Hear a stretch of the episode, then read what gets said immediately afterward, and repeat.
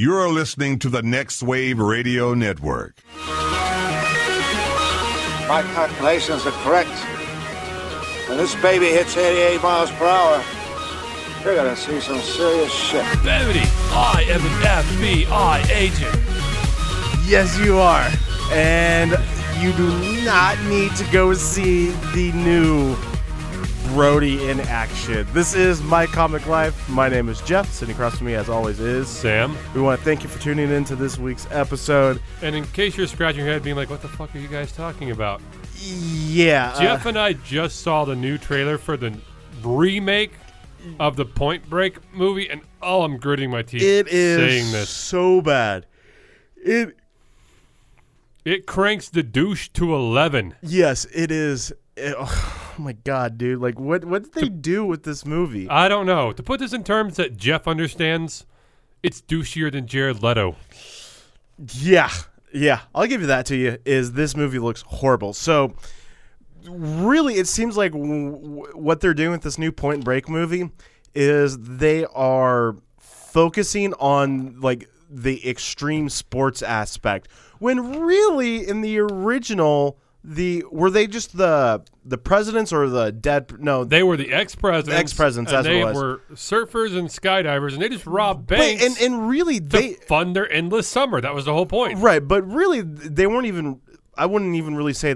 well, I mean, yeah, obviously they were skydivers, but really that wasn't even a focus of the no, film because surfing was the right big- there was only really two scenes. They had the one scene where they go skydiving to establish that okay they know how to skydive. So then in the final action sequence, Yeah. it makes sense that they're going to skydive and that's how they're making their escape.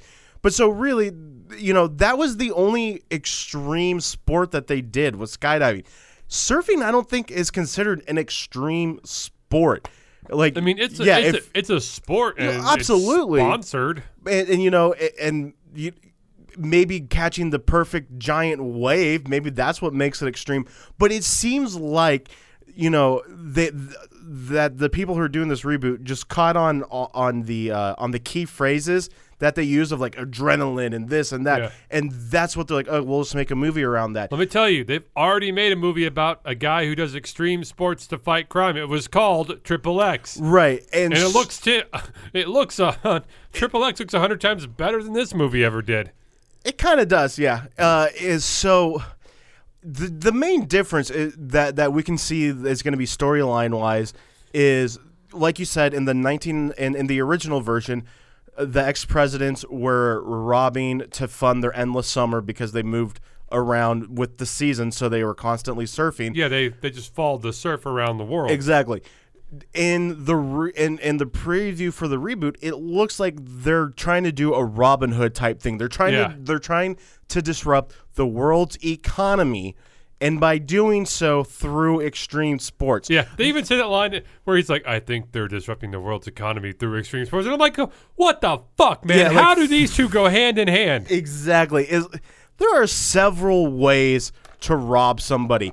And in fact, I'm pretty sure now if you really given today today's time is maybe not to not in 1991, but in today's time, you really want to fuck with the world's economy, you're not going to do it by like, you know, Skydiving. skydiving and like releasing a shit ton of cash over an area. You're going to do it by hacking into a computer Yeah. and by changing some commas and some decimals and some routing numbers. That's how you're going to fuck it up. You're not going to do it by blowing up half a mountain to quote liberate some gold and then have a BM or not a BMX but a like off-road dirt bike outrunning a uh, a, a rock, Rock slide. slide. No, that is not how you change. No, like make this movie. That's fine, but call it call it something else. Don't try to pull to pull this off as a Point Break remake. The only two Point Break references I saw in the film, and one made me so mad I wanted to punch your TV, was a there's a scene where people are surfing, and b at one point they're they're robbing some bank on motorcycles, like they've driven their motorcycles into a bank, and they have no, no, no, ex-president- no, no. It was a jewel, jewelry store. Oh. and how lucky were they that the jewelry store aisles were Aisles lo- were great. long enough, yeah. But anyway, they Well, have yeah. ex presidents painted on their bike helmets. but but that's the only time we see them with those type of masks on. Yeah. and it just it it. You're, you're you're not even. It doesn't seem like they're even really sticking to the original storyline. You know, so now they're more Robin Hood types, and they're also now branding them as terrorists. Yeah, and the other part, which by the way, it's terrible acting in this entire movie. The new Johnny Utah, just can't get any more of an American name than that. Johnny Utah. Mm-hmm. Johnny goes, I believe these men are extreme athletes, like me. When did the FBI start hiring extreme athletes? To, Right. That was that was kind of the first act of the original Point Break movie. yeah, it was What- Keanu Reeves couldn't surf for shit. Right. He he was like, "Uh, I have to infiltrate the world, and I'm not in it, and so he had to, you know, fake it. Like he's like, I already know, you know. Now he he's already in the world. Yeah. It's, it's, it's bullshit, man. It's a terrible remake. I don't know who. It, it yeah, it looks awful. I, I after after uh, I, I liked how. You also had liked the page on Facebook and I then had- quickly and quickly changed it after seeing the uh, I had liked the page way back before the first trailer dropped when I heard Gerard Butler was attached to play Bodhi, and I was like, okay, this could be cool, you know, kind of like a main lister star who kind of looks like a scruffy surfer dude to begin with. You know, this has potential. I couldn't. I didn't recognize. I couldn't name one actor in this film. I recognized two or three. I recognized two actors from the movie, and I can't even tell you like their exactly, names. exactly. Exactly. This, It's coming out around Christmas too. yeah. You know, Sam, you always give me shit for judging a book, you know, by its cover. No, this one's been judged. It's shit. yes. So let's just move on to. Like, like when I saw this movie, oh, or not.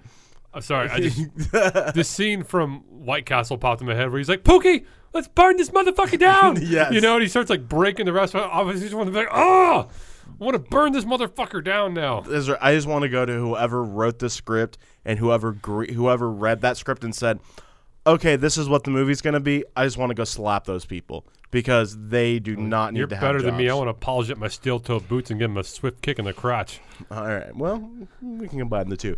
uh, so moving on from a shitty movie being made into a movie that probably sh- I don't want to say should be made, but probably would have been a hell of a lot better. Should have been made. Should uh, I don't know if I want. Like I said, I don't know if I. You say should have been made. I'm kind of like I'm kind of on the fence about it, but it's not getting made now. Tron Three is dead. Olivia Wilde confirms it. Yes, is uh, Disney has announced that uh, they are halting production. Uh, they didn't say indefinitely, but everyone's saying indefinite. You know, I have a feeling they may try to revise it uh, maybe a little bit later, but time may have passed. Too much time may have passed between the second and the third film that maybe it is dead. But uh, yeah, Disney is not going to make uh, make Tron three. Is I love how they are. Uh, They're claiming they couldn't fit it into their film slate. Right. So so their official statement is that they're like, oh, we just have too many films going on, and we don't, and we we just don't have time for it. But the but what a lot of people are theorizing is no, the reason why you're not doing it is because Tomorrowland was a flop. Is is because he, here's the comparisons. Is Tron three when they were when they've been doing the production so far on it, you know, obviously all pre-production, is they were asking for uh, a budget of 170 million dollars, and Tomorrowland, Disney's newest release, had a budget of 180 million dollars, and Tomorrowland has only has only made, I mean, less. It made less than 40 million dollars opening weekend. Jeez. I mean, one Di- Disney, you got lucky with Pirates of the Caribbean. Not every amusement park ride needs to be a film.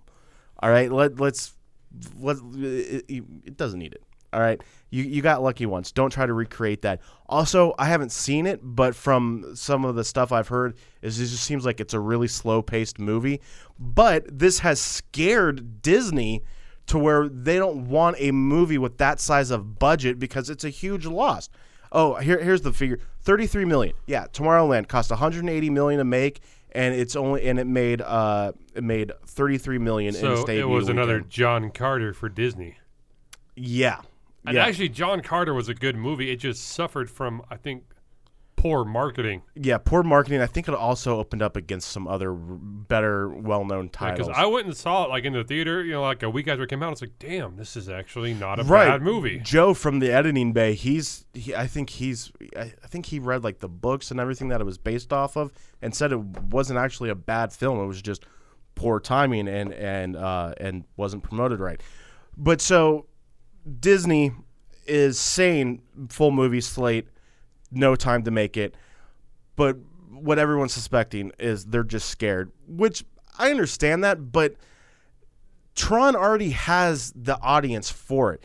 Making a Tron movie is less of a risk than making uh, tom- uh, Tomorrowland. I think this may have been a battle over a budget where a director wanted. No, you're yeah, no, you're absolutely right. Is they said we need we you want to do Tron 3, you want to do it right, 170 million dollars, we can make Tron 3. They don't want to fork over that money or at least they want to or at least they need to get a couple films in to make up the loss that they got from Tomorrowland. Tell you what, Disney fans out there will crowd fund the seventy million. You put up the hundred million, and we'll go back into production. I mean, because here's the thing: is Tron Legacy? It grossed over four hundred million dollars. It didn't do great in America, but it did good enough, you It know. will- and, and then internationally, yeah, it blew Right, up. right. Maybe, maybe box office, but soundtrack. That that was a huge Oh yeah, soundtrack. I bought the soundtrack. huge soundtrack, huge. Uh, you know, I think a really big DVD release, but you have this following. You know, is is you you, Oh, ar- yeah. you already have proven that that Tron is a name that can make money. Trust me, there are groups out there. I mean, labeled Flynn lives because people still believe in Tron and Kevin Flynn. Yeah. Uh, but as of right now, Disney doesn't want to take that risk, and I think this is a mistake on their point. If they had come out and they said, "Look, we want to make Tron 3, but we got to delay it because we got to make our money back," I think people would have accepted that. But instead, they're just coming out and they're just saying, "Nope, not gonna do it." So, I, hopefully, someone, Sluts. hopefully, hopefully, someone gets in there and says, "Like, guys, we, we need to rethink this." But uh, as of right now, it looks like it's a no go. And unfortunately, someone is still allowing um, Michael Bay to make fucking uh, Transformer movies. Now, this one, maybe he won't be behind the camera and maybe just have a producing credit. But there are talks that uh, Bumblebee, the uh, the yellow Autobot uh, from the Transformers movies, Camaro. Uh, is getting a solo film. I really want to know, considering in all the Bumblebee movies or in all the Transformer movies, his voice box is always broken and he's always using radio excerpts or movie excerpts to talk. Yeah, What the fuck is he going to say in this one? I don't know. Now, keep in mind this isn't this isn't greenlit. Is they're just they're throwing around, but they're they're they're trying to expand this this Transformers universe because Somebody saw, oh wow, Star Wars is making spin-offs with Boba Fett and Rogue One. Yeah. Maybe we can do this with Transformers. no, you can't. no Transform.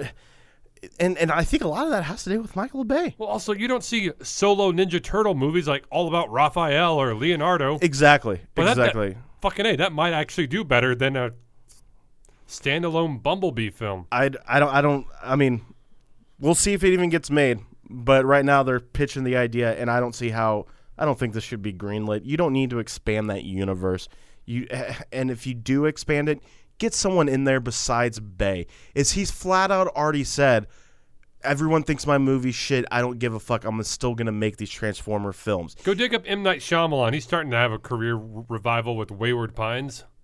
yeah well, Let him put some twist ending on this one. Maybe. Shit. Okay. Uh, man, sticking with movies. just, just, just. I know, I know how I would, I would, I would end Oh my uh, Your Bumblebee movie? movie. with the with the M Night Shyamalan take. Twist? Okay. The ending would be um, everything kind of fades to black, and all of a sudden you see Shia LaBeouf getting a full frontal lobotomy because he's gone crazy, That, he's w- been- that would be nice. and he's been just imagining all these transformers in his head, and he's and he's schizo. So they're like, well, just shock treatment didn't work. Do, do you know who had an idea like that? Is the creators of Scrubs. If you go back and you look at the very first season of Scrubs, JD, Zach Braff's character, he's the only actor that interacts with the janitor. And they said the reason why they did that is because if the show was a f- was fa- uh, was going to fail and it was only going to last one season, they were going to do a plot twist at the uh, in the final episode where the janitor was all in JD's head. So, I, I thought those two were related. A little neat. Um, all right. I'm torn. I'm torn. Um, I thought you'd be happy about this. I don't know. Joel McHale was on Conan uh, this week, and he was saying that there is a chance for a community movie. And if they do a community movie, this needs to be the end of it. Is the cast has been rearranged so much already. I, w- you know, I was there and I sat through uh, che- uh, Chevy Chase leaving the show, and you know that had more to do with uh, fights between him and uh, Dan Harmon. And okay, I, I was, I, I, I went through that. All right, that's fine. And then uh, Donald uh, Glover left because he's getting his own show on FX. And so they replaced uh, they replaced uh, Chevy Chase's character with um, oh I forget the actor's name. He was uh, he was the hitman in uh, in Breaking Bad, the older guy that like took Jesse under his wing. I never watched You past know- the first season of Breaking Bad. oh my god, really? You know it's all on Netflix. Yes. Sam, what the fuck, man? Are you serious? Trust me, I never really look at like those like little desk clerk bells the same way again ever since that Mexican guy in the wheelchair kept dinging his every time. That that wasn't the first season, dude. Oh. That was not the first season. Maybe I got maybe I got a little further into it than I thought I did. Sounds like you got pretty far into it to where you should know who the fuck I'm talking about. I still don't know who the fuck you're talking I mean, you got to the point where. Never mind. This is discussion for off air. Uh, but so it sounds like everyone would be on board for a community film, and it's. But I'm not happy with with I mean- who's currently involved with it. You I know, don't, I don't know. I mean, Veronica Mars worked out all right, I guess, and I I know Entourage is coming out this week, but Entourage has a I think a wider built-in audience. Right? I'm not gonna say Community doesn't, but I just I don't see Community making the leap as easily as I do like a show like Entourage. Right. Um, well, but also Entourage, like is going back to my point a second ago, Entourage kept their whole cast throughout the season. Yeah, true. Or throughout the series run. You know, we we had characters in Community that were on for one season and then left, and now they're being replaced by other characters. That that that's the problem. Is more people are leaving the show, and it's just kind of like just just kind of let it be, man. Just let it be. Uh, but but uh, uh, Dan, yeah, uh, Dan uh, Harmon, I can think of his last name for a second, says that he's cl- that he's close with Yahoo of uh, of ma- of coming up with a movie deal. So would this be released through Yahoo streaming service? I don't know. I don't know. Although, side note, I uh, community on Yahoo will be picked up. I think for another s- a second season. At least it's looking that It's way. the only thing they really got going for it. Right. The the main problem that Yahoo's having right now is how do I watch it? Because the f- the fad of watching movies and and like Netflix and all that stuff only on your computer is done. They need something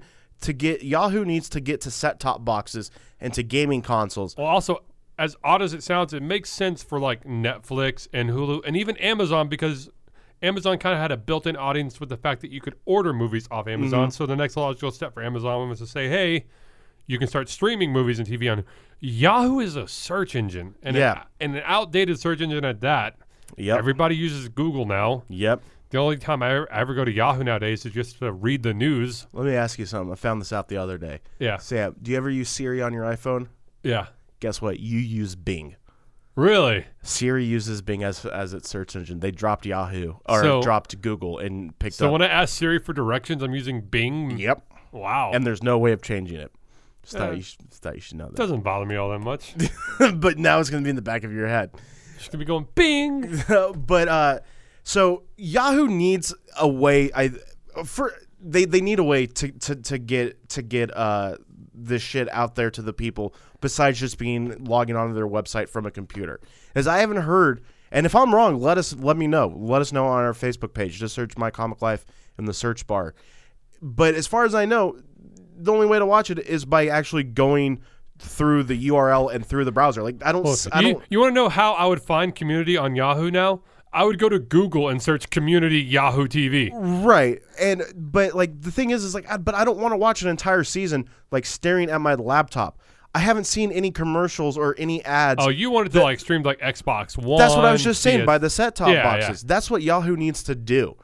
See, I- that doesn't that doesn't bother me. I wouldn't mind watching Community on my phone or Uh, see, on my can't- iPad. I can't do that. I can't do that.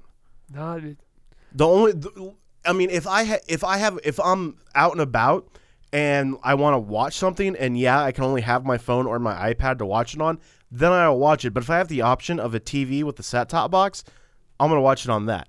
You know, is I would never choose my laptop or my phone or tablet over a, se- a TV with a set top box. And you know, and I I think Yahoo will come around to that. You know, uh, but also, what other content do they have besides Community? I don't. I don't. I know. mean, I've seen like a few advertisements before movies of like Yahoo TV shows, but nothing that really sticks out in my mind. I can't name one. I, haven't can't- I can't name I haven't one. Seen. I haven't seen any.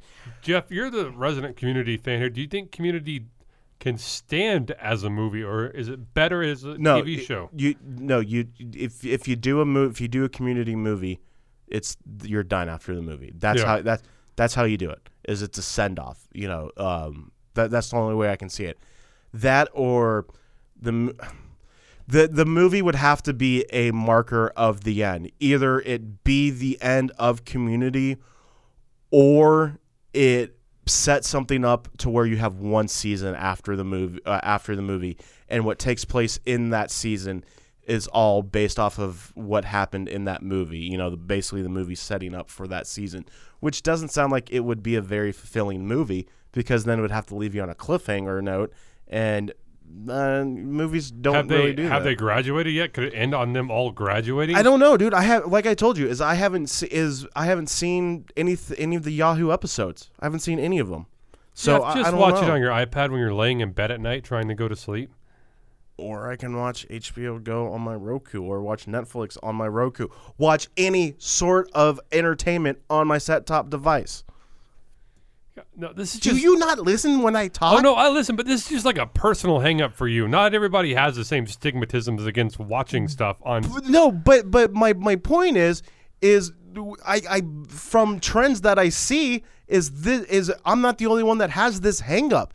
You know, ever it seems the majority of the people have hang up. Cord cutters are at the biggest numbers they've ever been. So why is Hulu trying to or uh, why is Yahoo trying to enter this field and then do it poorly? They're gonna they're, they're gonna sink themselves. I want to throw this out to our Facebook fans and our listeners. If you think Jeff's right and that watching stuff on like your phone or your computer and not being able to stream it to a TV device makes it not worth watching, uh, leave a comment on our Facebook page if you agree with me that it doesn't matter which platform it comes on as long as you're seeing your show. Leave a comment on our Facebook page, and I want to figure out who's right and who's wrong here. All right. Well, it's not a matter of who's right and who's wrong. It's a matter of personal preference and trends. And that's what I'm saying is I'm basing my argument off of trends that I've seen. And, see, and I'm saying that I think the majority of people who are fans of community or in general just don't care as long as they yeah, can they'll see they'll, it. they'll get it no matter what. Yeah. I, I I I get you. All right, let's move on to this. Uh, so Daniel Craig has his new. Uh, what is the new Bond movie that's coming out? Uh, Spectre. Spectre. So uh, after after so yeah he has After Spec- Spectre, I think is one, two more. one or two because in this article it says Daniel uh, this is from Time uh, Daniel Craig has announced that he will be retiring as 007 after the next two Bond films. A minute, he's had a pretty damn good run Right, as Bond. but so I don't know if if they say the next two films, so I don't know if that includes Spectre. it or- probably means Spectre and one after Spectre. Okay. Uh, so his run as Bond is coming to an end. And so now they're already saying, well, who else would like, who else could play Bond? And one person jumped at the opportunity and came out, didn't wait for anyone to ask him. He flat out said, I would love to play Bond. And that is the transporter, Mr. Jason Statham, has come out and said that, yeah, I would love to play Bond. Now, here's the thing, though. Is I want to preface this by saying both Jeff and I love Jason Statham. He's a pretty badass action star. Yeah, I mean he was uh, the transporter in the Crank movies. Like after, But honestly, I like him best in like Lock, Stock, and uh, Snatch. Like I love him when he's paired with Guy Ritchie. Like those are my yeah, favorite. I thought he was pretty good in the Expendables. I didn't, you yeah, know, he, and I, liked him in RocknRolla. Yeah, ugh, I need to go back and rewatch that one. Uh, but so, but so here's the thing: is uh, he said that that he would like to play Bond, but he would be a different type of Bond. Is uh, he says he would be a very, very different Bond, and that he would be a more aggressive and more blunt Bond, and maybe not as That's more of his characteristics and traits. you yeah, know? yeah. It wouldn't. Uh, he says uh, his Bond would be a a little different from the posh tuxedo 007 we're used to seeing, and more blunt and uh, uh, you know. But to me, that's what Bond is. Bond is the guy that wears the tuxedo and will get into a world of shit and then talk his way out of it, or fight his way out of it with his gadgets. Like, you know, Bond to me isn't this guy that runs in there and is like, "All right, motherfuckers, I'm here to fuck shit up." That is not Bond. Yeah. and that's what it sounds like Statham would turn would want his Yeah. Bond to be. Bond doesn't shoot first, shoot some more, and then when everybody's dead, try to ask a question. Although Daniel Craig kind of did that in, in in the first one a little bit. He was kind of shooty, but as he's evolved as the character of Bond, he's gotten a lot more kind of suave and with it. You know, honestly, after Idris Elba's name was floated around as Bond, Mm-hmm. like he's like I would throw my full weight behind him. You know, I think he would be a spectacular Bond. I want to see him be I almost, Bond. I almost feel like you know Sony has to make him Bond after like what the execs ha- uh, leaked emails were saying that were not really politically correct. I would almost feel like they'd be like, "We got to make good," and well, I mean, not just to be politically correct, but it's time. Okay, it's it's time. right, you know, It's it's it's fucking past time. right. Uh, some of the uh, uh, two other names that are already floating around as possible Bonds: Tom Hardy. Ooh, he could be good.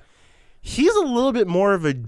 He's a little I too jacked, I would say. No, after watching this, oh man, I'm blanking on the name. It's Chris Pine and him, and they both are CIA agents in this one, and they both fall for the same girl, and then they spy on each other while they're dating the same girl. Oh, I have no idea what you're talking about. This about. means war. You go watch This Means War, and you'll start seeing how Tom Hardy could be a James Bond character. Okay, he just seems too buff for me. Uh, this other one I think would actually make a way better Bond. Uh, is uh, Mr. Sherlock Holmes, Mr. Uh, Benedict uh, Cum- Benedict Cumberbatch. I think he would. He's almost too intellectual for me, though. no, no, no, no, no. I think he would make a good Bond. No, if if we're gonna rank this list here, it goes Idris, Hardy, Cumberbatch, Statham for me. See, I'm gonna keep Statham at the bottom, and I I would keep uh, Idris at the top, but then I would switch Tom Hardy and uh, and Cumberbatch. You hear that, Sony? Listen to us. We're gonna save your asses for this one. Yeah, no shit. You know, is you guys. I got issues with you guys in your superhero movies. Fucking yeah, listen to Oh us. no, actually, I forgot. This is the other big Bond news that just came Oh, up. okay. The Bond rights are up for grabs now. Oh, Sony yeah. has a, has a, has officially lost. Yeah. Hello, Disney, with the deep pockets who already own Star Wars and Marvel. Well, they wouldn't. They could they could do it through one of their Hmm. distribution companies. Miramax presents James Bond. Buena Vista Entertainment presents James Bond. If it was Miramax, that'd be a way different Bond, like a more independent, like you know- Kevin Smith presents James Bond. God, snooch to the booch. Oh, dude. How dare you, Sam? You just you just put me in a bad mood. I thought this was good, a good show going strong, and now He you just pissed you off. bring up Kevin Smith for no fucking reason. No, but yeah, so it will be interesting to see if Sony reclaims the rights because Sony and MGM have had a pretty good Yeah. standing relationship, and they've made really solid Bond films. Oh, they've they made have. most of the uh, Daniel Craig Bond movies, Right. which all except for one have been like pretty fucking spectacular. You know, I, I got to be honest. Is Daniel Craig as a Bond? I, I don't. I don't know if he's bad or not. There was just something like the Bond movies with him in them. I just have no desire to see him. Like I've only I only saw the first one. I haven't seen I haven't seen Qualm of Solace. I haven't seen Sky- Quantum of Solace. whatever. Skip it. Okay, I haven't seen Skyfall. You have to see Skyfall. Do I, Sam? Do I? because also if I'm going to see Skyfall, from my understanding, the way they're doing these Daniel Craig Bond movies is one ends and then the next film picks up right where the other one ended, and, And so especially it's if you're going to see. Spectre, you would need to see the first one. You can skip Quantum of Solace, watch Skyfall, then watch Spectre. It's just every time I've tried to watch Skyfall is like I don't know why, but it's always late at night, and I'm like, uh, I'll watch it, and then 15 minutes in, I'm like, time for bed. You know what, Jeff? I'm, I'm my summer schedule's about to kick in, and I'm getting every Friday night off, or well, every Friday off. It, it, it, it doesn't matter, Sam, No. because I have to work Saturday at five in the morning. So It's okay. we're I'm, al- I'm already putting this to uh, an end. I'm already squashing this. You're going to see this at some point. You know, well, you're off for the summer. Is we'll do it like in the middle of the week when I'm off. Um, okay, Sam, we were talking about this before the show. I said don't go see it. You said you're gonna go see it. The new rock movie, San Andreas. I love disaster movies. My mom really loves like cheesy bad disaster Oh, movies. oh, okay. If she likes like bad ones, then she's gonna love this one because Joe and I went and saw it ne- uh, this coming Monday. Let me tell you, A- Afternoon Delight. Our episode is for San Andreas. I'll just give you a little hint. We didn't like it. whenever I'm home, like visiting the rents, and like 2015's on, or you know, or 2012, or something like that, my mom will stop and like watch the movie. Like she loves cheesy disaster Okay. movies, You know, so despite what everyone thinks of the movie, if it's and I bad or like The good- Rock. I think he's a good act- No, I, I actor do too. in the in the film genre that he's chosen. and and and uh, in fact, San Andreas is his biggest opening, Opening. weekend, where like he's like this main star. yeah, I mean, this is like his kind of like standalone film where like he's carrying the box office. right. And he tried it with Hercules, didn't do so well. He tried it with Walking Tall, meh. I kind of actually, I kind of liked Walking Tall. I didn't, I didn't mind that one. Um, he found some success, and I wish they would have made a sequel to it. It was Seann William Scott and him in the jungle. That was walking. Ru- that no, was Walking. Tall. That Tall. was the rundown. Walking Tall was when he was the sheriff of the town. Oh, you're right. Johnny Knoxville. No, the You're rundown was right. really good, and I liked it. Okay, I was thinking of the rundown when he said yeah. So Walking the, Tall. the rundown, he that actually made money. yeah, but so but so San Andreas is his biggest opening weekend, and because of this, now he is the hot shit, and they and company studios are lining up, and the first one that he first project that he is looking at doing is starring as um Jack Burton, in the, remake of Big Trouble in Little China. Now, I yes have been touting that either they need to make a sequel or remake this movie. oh Sam. I just think with today's effects, it could be really awesome. But part of what made that movie so great was the cheesy effects, was the campiness. Oh yeah, There is no. First of all, I just want to get this out there. This film, Big Trouble in Little China, does not need to be remade. I fucking love Big Trouble in It- Little it- China. To, to me, it's just like Point Break. It doesn't need to be remade. It's a great film. Leave it alone. Let me tell you, I've watched this movie so many times. I invented a drinking game to Big Trouble in Little China. Ooh, what is it? Every time Kurt Russell looks confused or angry, you take a drink, and every time Kurt Russell asks a question, you take a drink. Yeah. I Uh, guarantee you, you'll be drunk in ten minutes. okay, so I don't think it needs to be remade. With that said, Hollywood doesn't give a shit what we think. Right. So if they are going to remake it, I like The Rock. I, th- I, th- I, you know, he's a much better actor than I thought he was going to be when he first started acting. But he is not the actor that can portray that character. He cannot portray Jack Burton the way Kurt Russell did. He doesn't have that delivery. He he he, See- he, he can't play that role. Seeing The Rock as a wrestler and as an actor, I'm kind of torn on this because yes, I sort of agree with you, but I can see The Rock sitting in a Mack truck, kind of mouthing off a little bit, and it being kind of funny and tongue in cheek. But the, the but the way he delivers those tongue in cheek lines, and, Yeah. and maybe this is also because he had some of these type of lines in San Andreas that didn't come off real well. But I just I don't see him delivering them in, in the same way where it's j- as entertaining. If you're going to redo this, you need to get an actor who can do who can do action because really this movie while while it is it has action sequences, a lot of it is is is dialogue driven and you know the action sequence is is at the end, you know with little ones here with little fight scenes here and there. Um you need someone who can who can be a smartass and be badass at the same time and do some fighting. And you know exactly who I'm talking about. Go for it. Ryan Reynolds. If you're gonna Oh. if you're going to remake Oh, Big yes. Trouble in Little China, yes. Jack Burton is played by Ryan Reynolds. That's way well. It's not way better, but Why? What'd, what'd you think I was going to say? I was. I don't know, but Oh, oh. I was gonna go with Bruce Campbell, but he's a little too old for the role. But Eight. younger Bruce Campbell would have been fucking perfect Right. for. I, I completely agree with you on that. Is is young Bruce Campbell would be great, but he's just too old. Oh my gosh, Ryan Reynolds could totally pull off the Jack Burton look, and he, yes, he could pull out, and, uh, but uh, because also Jack Burton wasn't a jacked guy. He No. was he was a truck truck. Uh, uh, Kurt Russell didn't have like a huge gut, you know, but he had a little bit of like a beer belly from like sitting down for so long. right, and and he was a ladies' man, and Yeah. just you know, and he had all these like words of wisdom, you know, that he was saying like over Right. like the radio. right. I, I I I I don't see The Rock doing this character. It's you know you're gonna remake it. Okay, what, if The Rock wanted to play like one of like the thunder gods or like the wind god, yes. Mm, no, because you kind of have to keep those Asian, and he's Samoan. Like, there's no way you're pulling him off as as an Asian like god. Sorry, Sam, but like But yeah, no, I think little Ryan Reynolds China, better. like Yeah. y- y- you you kind of need some people from that area, or at least kind of look like it to play those roles. He shouldn't be in this film. You know what? If he ends up signing on for this, I will reserve judgment till the first trailer because, like I said, I, I I'm very torn. I see your point, but I don't think The Rock would 100% be the worst person to play Jack Burton. But I do agree. I will concede.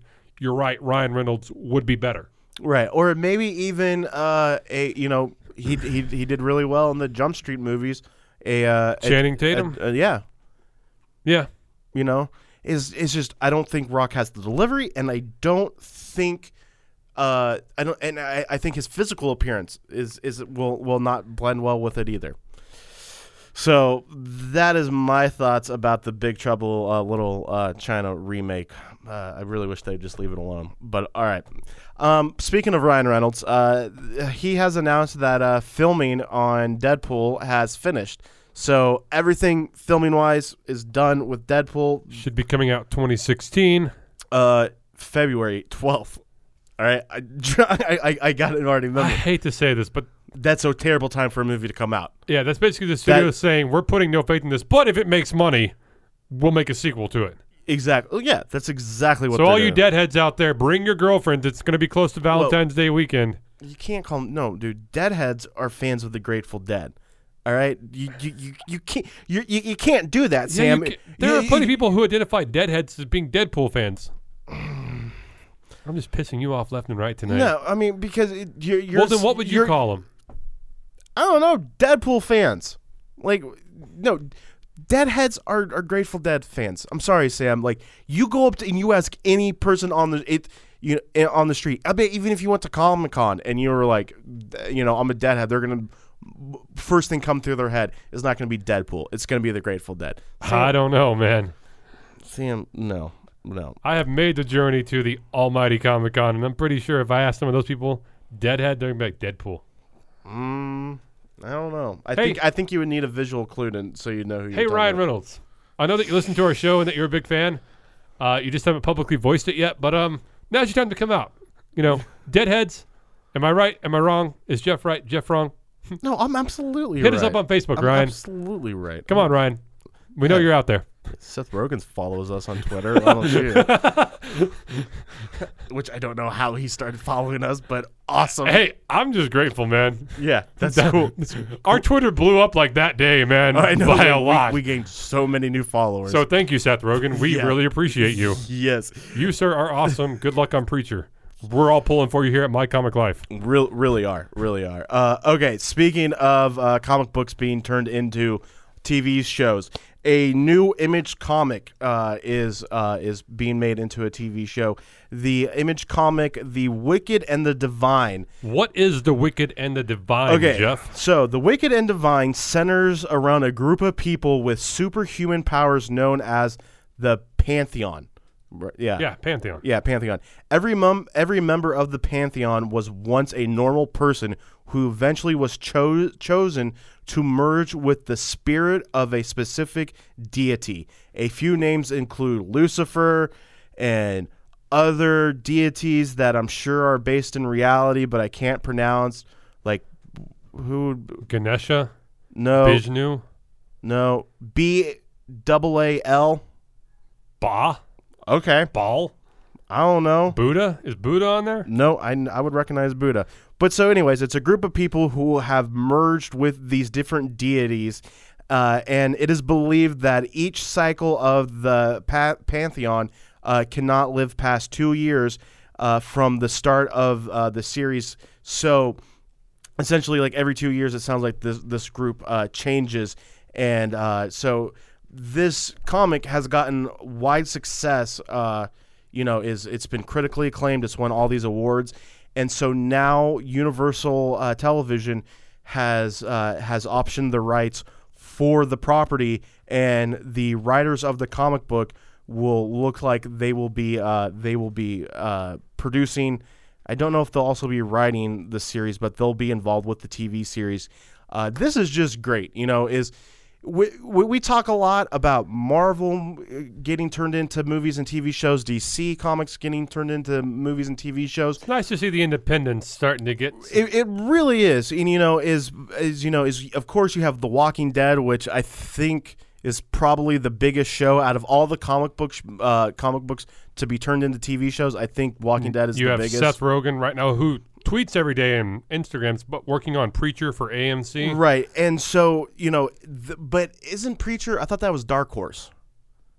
Preacher's either Image or or Dark Horse. I should know this. I read it. I think it's Dark Horse. But still, though, another kind of ind- Dark Horse is definitely a strong independent style publisher. Well, no, Dark Horse is. Or am I thinking? Of, I thought Dark Horse was part of DC. No, that's Vertigo. Oh, I always get those two confused. no, Dark Horse. I mean, used to publish Star Wars comics, and it's you know, said it's it's one of the lesser known. Well, if you're a general reader of comics, you might not know Dark Horse quite as well. Yeah. Okay. Okay. I I, I, I always thought. Vertigo, Dark Horse, Independent, Boom, Top Cow.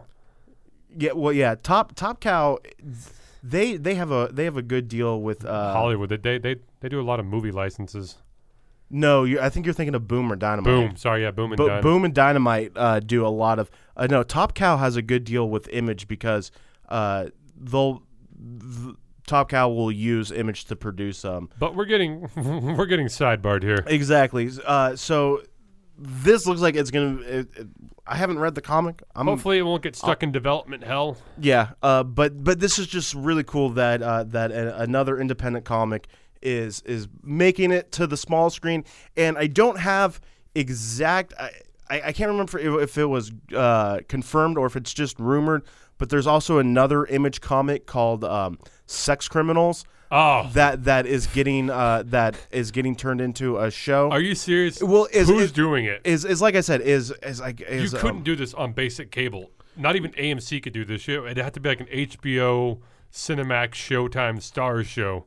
yeah well Because I've read the first volume of Sex Criminals. It's genius, but the whole point is this couple finds out that when they masturbate or when they basically When they have an orgas- orgasm.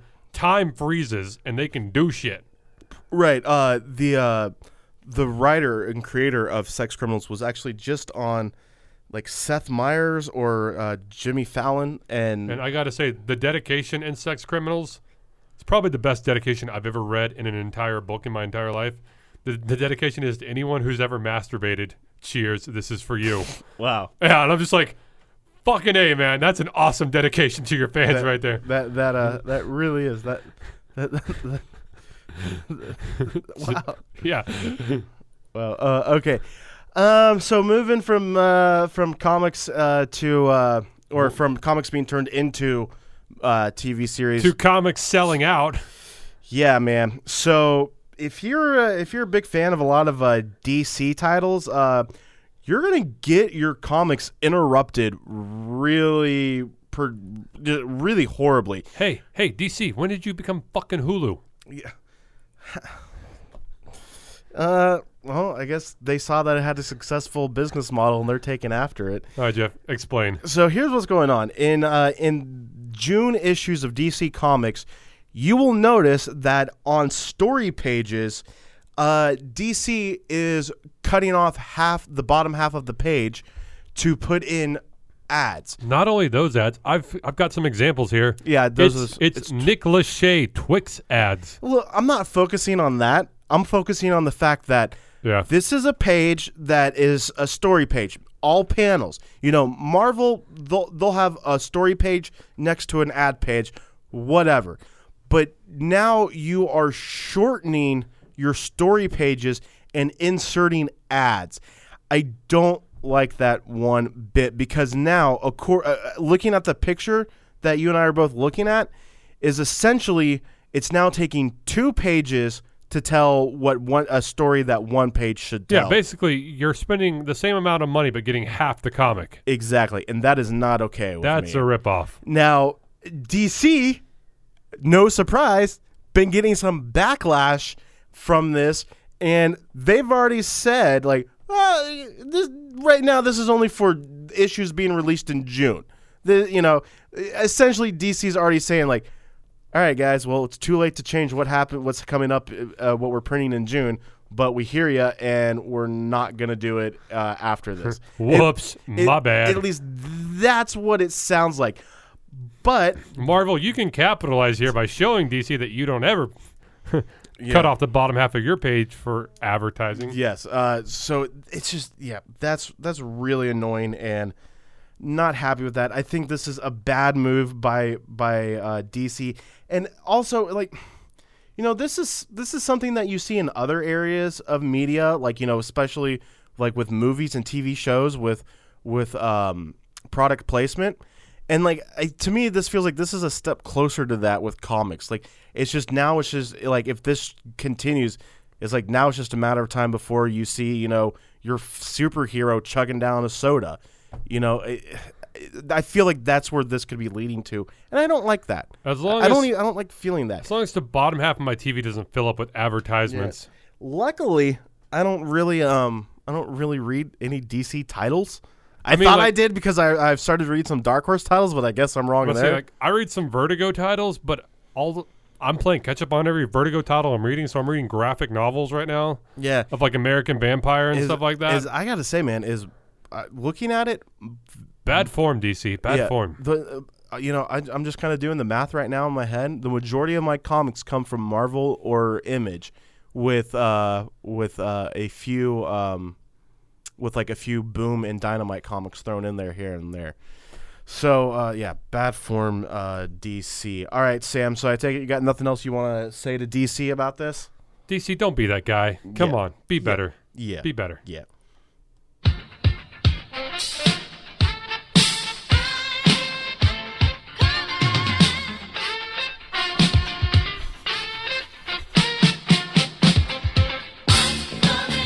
All right. Part of the show where we let you know what's new in comics and what's new uh, in theaters. But since it is a new month, there are new things coming to Netflix for you to view. Uh, I got well. Okay, I thought I was uh, thought I was potting that down a lot faster than uh, I was. You know, the so uh, coming to Netflix in uh, June. Not a whole lot of big titles, you know, but Yeah, these last couple of months, Netflix hasn't blown me away. like like I'm looking at what was released in, on June 1st on Netflix, and the two biggest ones I see are uh, The Aviator, the Leonardo DiCaprio Scorsese film, and Employee of the Month, which I think that yeah 2006. I think that was the Dane Cook one, uh, but you know, all right. So so that's that is already on. Those two are already on Netflix. Uh, coming up uh, in just uh, oh this this coming Friday, yeah, uh, June sixth. A uh, oh I'm sorry, June fifth. Uh, a new uh, Netflix original series, Senses Eight, which From the Wachowskis and Babylon 5 creator. yeah, this is this is a uh, sci-fi uh, show. Um, sounds interesting. I believe I believe the premise is you know how you have your uh, was it five senses? Yeah. I think it's eight. Yeah, these people can like, like Jeff. If you're a kung fu master in like in Japan, like I saw this in the trailer, and I'm getting beat up in L.A., I can take like your kung fu skills because we are linked through our senses, and I can start doing them and like defending myself. Oh, so there are eight people that are linked together. Yeah. Oh, I gotcha. you. Or gotcha. if you wanted to be really creepy, I could watch you change as well. because I could see shit like through your mind, through your eyes. Remember what happened last week, Sam? During during the Game of Thrones chat. Yeah. Do you really want to go down that road again, Sam? No, I had to go home and scrub myself off in the Yeah. shower after that. Okay, so why don't we leave it there? Uh, okay, so then after that, it doesn't look like a whole lot's being released until June 10th. June 10th, actually, two good titles are coming to Netflix. Uh, first one, Nightcrawler. The uh, oh oh Jake Gyllenhaal, there it is. paparazzi style there it is. movie. That was a dark, weird movie. Joe and I did it for an older episode of um, Afternoon Delight, so you might want to go back and hear what we have to say about that. But I would recommend picking up that or checking out that one. Uh, also on June 10th, one that I that I'm really excited I never got to see is Rosewater. This is the one that Jon Stewart did about the I forget what part of the country, like what country it was in, but uh, It's in Iran. Okay, Iran. So uh, uh, I believe it was a journalist, an Iranian journalist, uh, was making a statement, and the Daily Show showed his. This is real. The Daily Show showed his news clip and, and commented on it, and the government saw it and put this guy in jail. And so Jon Stewart made a film about this, and it's supposed to be really uh, done uh, really well. So looking forward to that. June 11th, the next day, season two of Marvel's Agents of S.H.I.E.L.D. Uh, will be uh, live on Netflix. Then the day after that, June 12th, season three of Orange is the New Black will be on there. Do you think the reason Netflix hasn't been releasing like so many big movies that it feels it can stand alone on its TV titles now? Because like it did like Daredevil like in in April, you know, and then May was kind of flat, and now they're doing Orange is the New Black. Yeah, Let I me see you, that. Netflix, you're good, but you're not that good yet to where you can. Well, but it's also going to be cheaper because they don't have to strike all the same deals with the different distri- distributors that they have to do when it's original content. So you know, I I, I, I can see, I can see that, but you're right. You're right. They still need to keep the I good mean, I mean- popular movie titles. I mean, Netflix, you're getting there, and maybe once you create enough popular TV series that one comes out a month, you know, something like. And, and they're they're Yeah. they, have they've been very vocal that they're they're trying to head that way. You know, so like October can be like House of Cards, you know, and like March can be Daredevil, and June can be Orange. Yeah, once you start doing that, yes, maybe you can do this. Right now, you still need to be delivering either quality TV shows or quality movies, and you did a little bit here with like Nightcrawler and Rosewater and Shield, but not enough for me. Yeah, no, uh, I, I I agree with you on that. Uh, then also being released, uh, Transformers: Age of Extinction. This this is the Mark Wahlberg one, right? Yeah, I'm about to go back and watch this because the first time I watched this movie, I just thought, I can't believe I paid five dollars on on Amazon to check this out. Here here here's all I know about this film, and is that it's extremely long.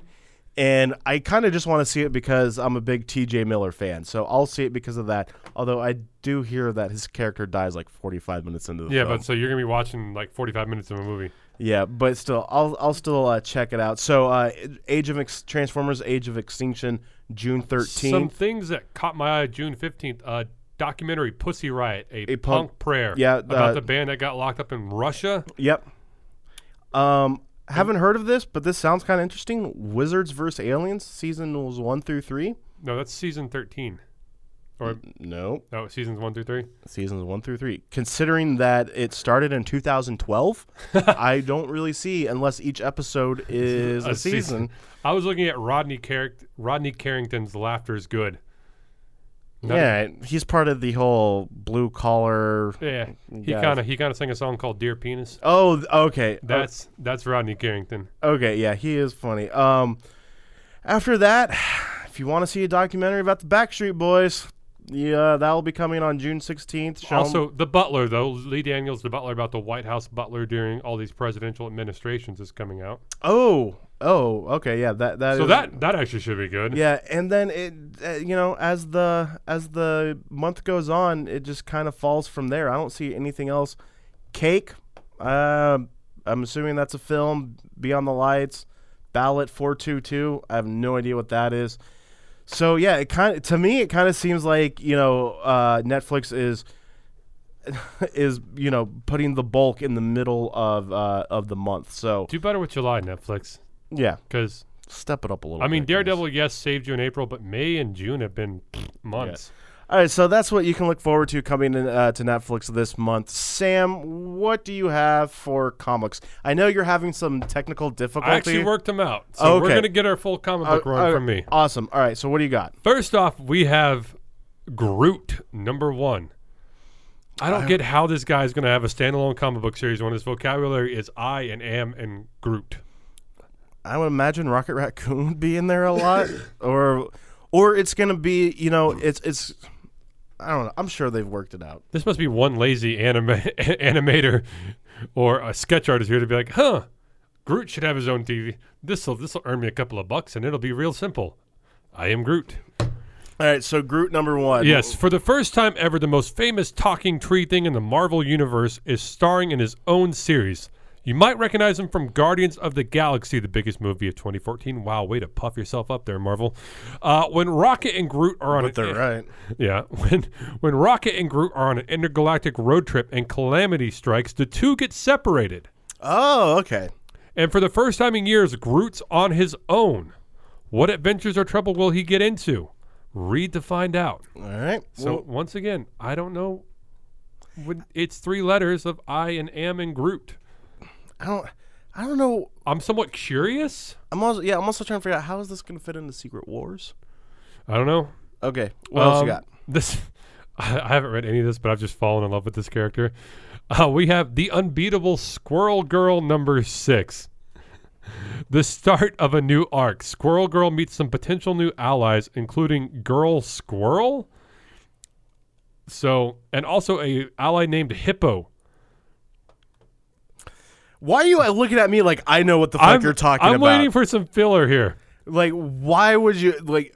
She's obviously a squirrel that has other animal nature friends. So I think it's uh Yeah, so if you want to meet another squirrel girl and possibly somebody who has powers over a hippopotamus and see some fights and some feelings thrown around on, on these pages, check out the unbeatable squirrel girl number six. all right. What what else you got? Flipping on over to the pages of DC Comics, we have Lobo, your main man, the bounty hunter extraordinaire, Lobo number seven. Cosmic speakeasies, intergalactic drug dens, and even exotic alien women can't distract Lobo from his first love hunting men for money. Once you're on Lobo's hit list, there's only two possible outcomes your death or his. Hmm. This dude is a badass Really? rides a motorcycle through space. His only weapon is a chain with a hook on the end of it that he uses oh to God. gouge fuckers with. Wow. All right. I take that back. Wow. Check out Lobo number seven. And finally, rounding it out here, we have Justice League number 41. And yeah, wow. Okay. So the- Technical difficulties yeah. there. Crashing. Fuck that. Okay, so Justice League number forty-one. Yes. I'm, I'm sure they're gonna stop somebody from like destroying the world. Moving on over, Jeff, what have you got for us in Independence? Uh, well, it's, ma- it's mainly image. Uh, so first up, this is a really interesting. Like, did you ever see that movie adaptation, that Nicolas Cage film, where it's a movie about him writing a movie? Yeah, adaptation. Yeah. Okay. This is pretty pretty much uh, what these guys are doing with this new uh, comic, uh, Airboy. Is so just so you know, the comic is being written by James Robinson and Greg Hinkle. Now, I just wanted to point that out because when I because I was confused when I read the description of the comic because I thought like, oh, are they promoting their writers? But then I realized the writer and the illustrator are actually also the stars of the comic. So, so, so, so here's the thing. Do you think it's a little egocentric to put yourself in the comic and write you? I don't know. So, so here, so here it is.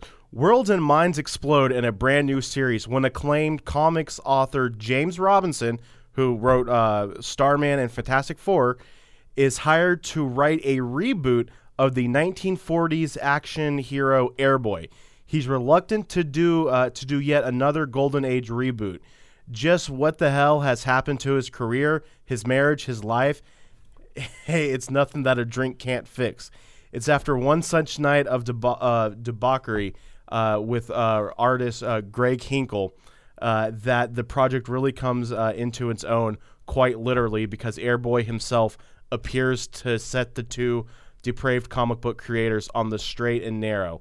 But the task is, t- but is the task too much for our hero? So he's writing about himself writing an Airboy reboot when then Airboy himself shows up. I think that's from the alcohol or from. I don't know, man. I mean, you drink enough, shit starts coming to life. That's absolutely true. Uh, and then also, uh, it- and so that's issue number one of Airboy uh, is is out uh, today. Also out today, issue number one of the Covenant. Uh, you know, it's it, I'm actually kind of happy that Image is doing this because when you look at Image's catalog of comics, they deal a lot with like the dark side. Yeah, got like Spawn. they got Spawn. Like I'm reading this other comic that's it's a image uh, Top Cow called uh, Tithe, where it's a group of guys who go and rob mega churches. And then uh, last week, uh, Image had uh, the release of the Devil's Son, like number one. Like they focus a lot on like the dark side, and now they A are lot of dark biblical side. yeah, well, and they are continuing with the biblical stories. Uh, this week, uh, the Covenant number one is released. Uh, in ancient times, there was no weapon more uh, devastating than the Ark of the Covenant, Duh, we've all seen Indiana Jones. uh, containing a power that collapses that collapsed enemy uh, nations and destroyed uh, hostile invaders.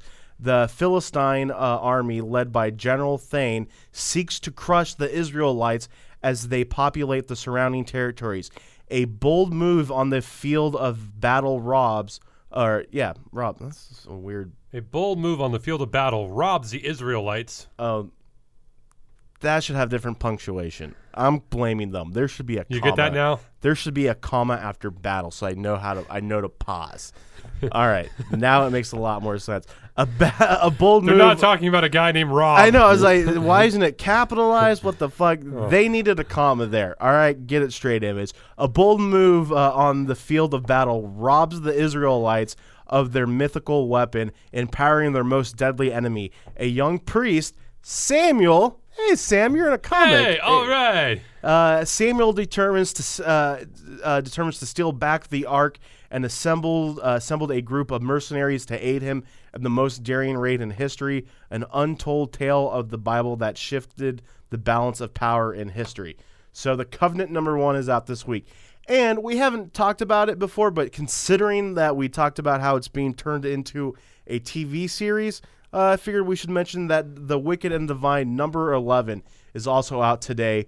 Uh, the end of Fandemonium, I think that's how it is, uh, and uh, the end of Rag, uh, Ragnarok, uh, the end of the Ark. I'm so proud of you. You got Ragnarok right. Good job, Jeff. That's because I think they mentioned it in uh, Thor a couple times. So, oh my gosh. anyways, uh, so the end of the arc, the start of something else. Everything's going to be okay. That's a really interesting description for a comic.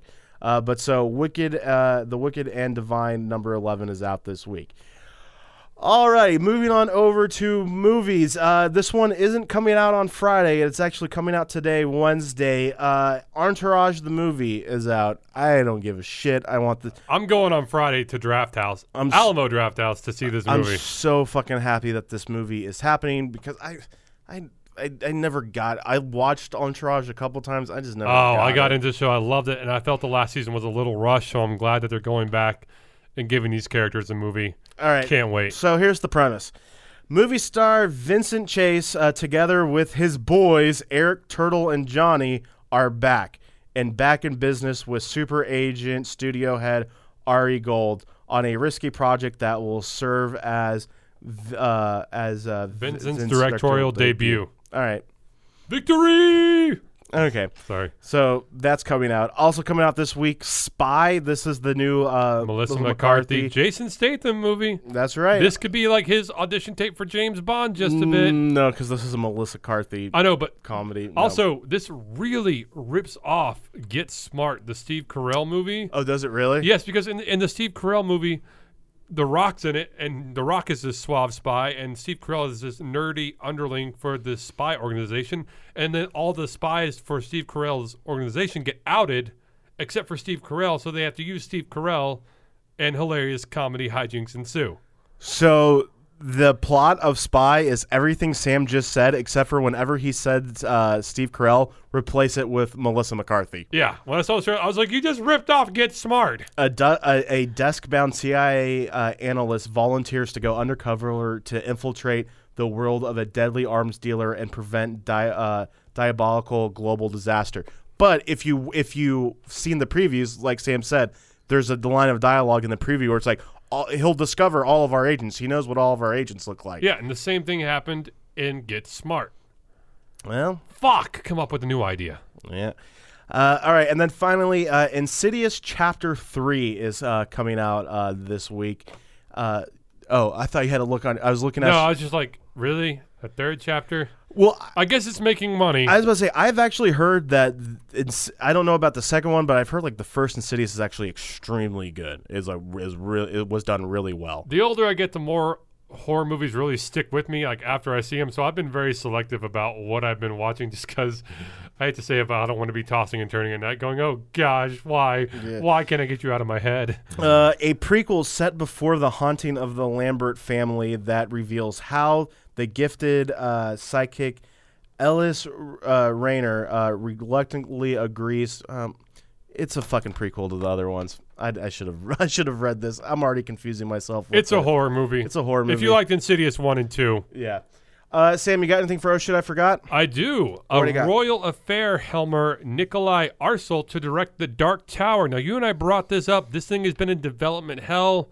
At Yeah. one point, Ron Howard was attached to it. Right, and in fact, last week we were talking about how it had uh, or it, a few weeks ago. yeah, it, it was a new director or Yeah. a new writer. Well, now it's Nikolai Arcel from A Royal Affair is apparently stepping up and trying to bring this to life. Right, but uh, from what I was reading about it, is it turns out he's actually a really big fan of the Dark Knight series, or not the Dark Knight, uh, of the Dark Tower series.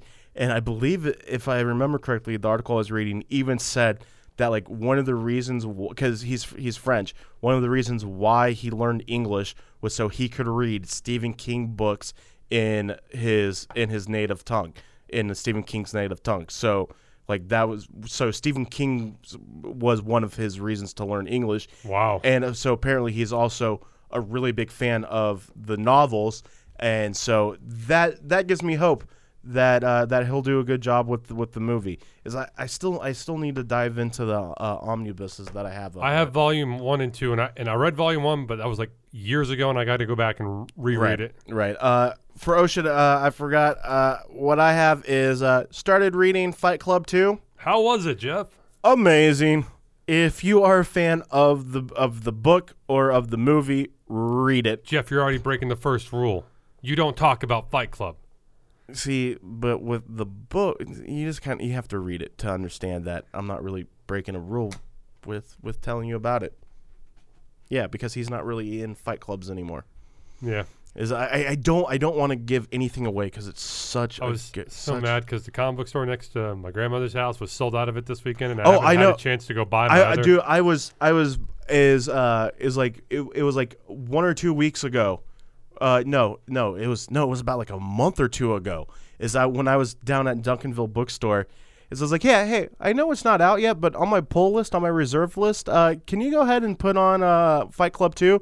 And Brian was like, yeah. A lot of people are already putting it on there. Last week when it was released, just happened to be the week that I go uh, down there and uh, I was and so he saved me a copy, uh, but I was just looking on the shelves because you know sometimes I like uh, I like variant covers a little Yeah. bit more.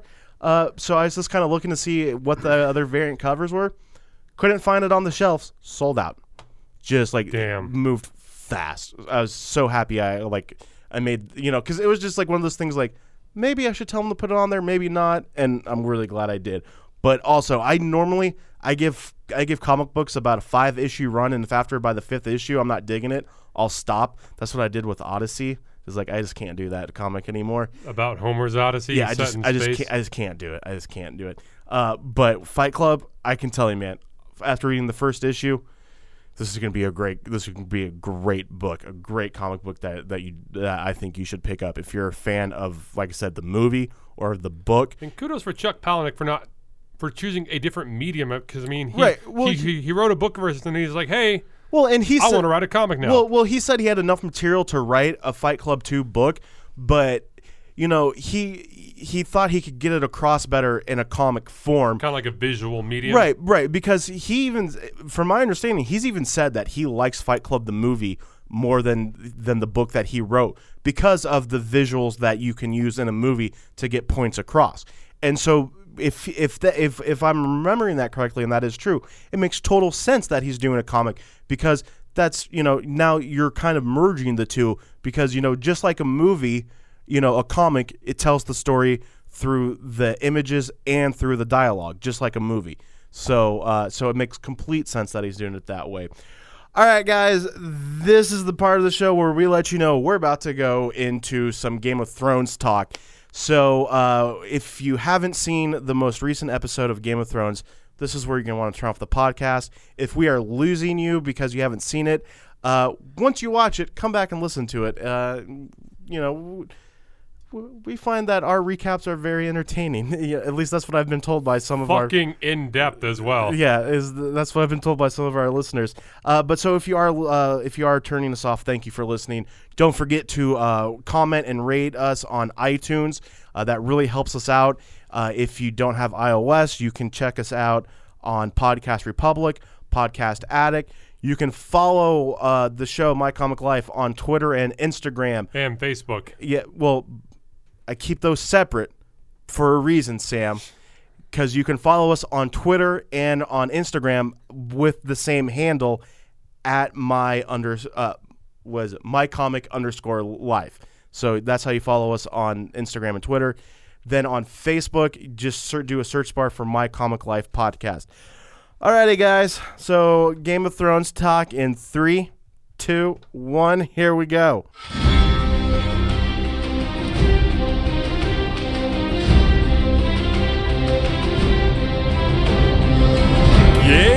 Of Thrones. Alrighty.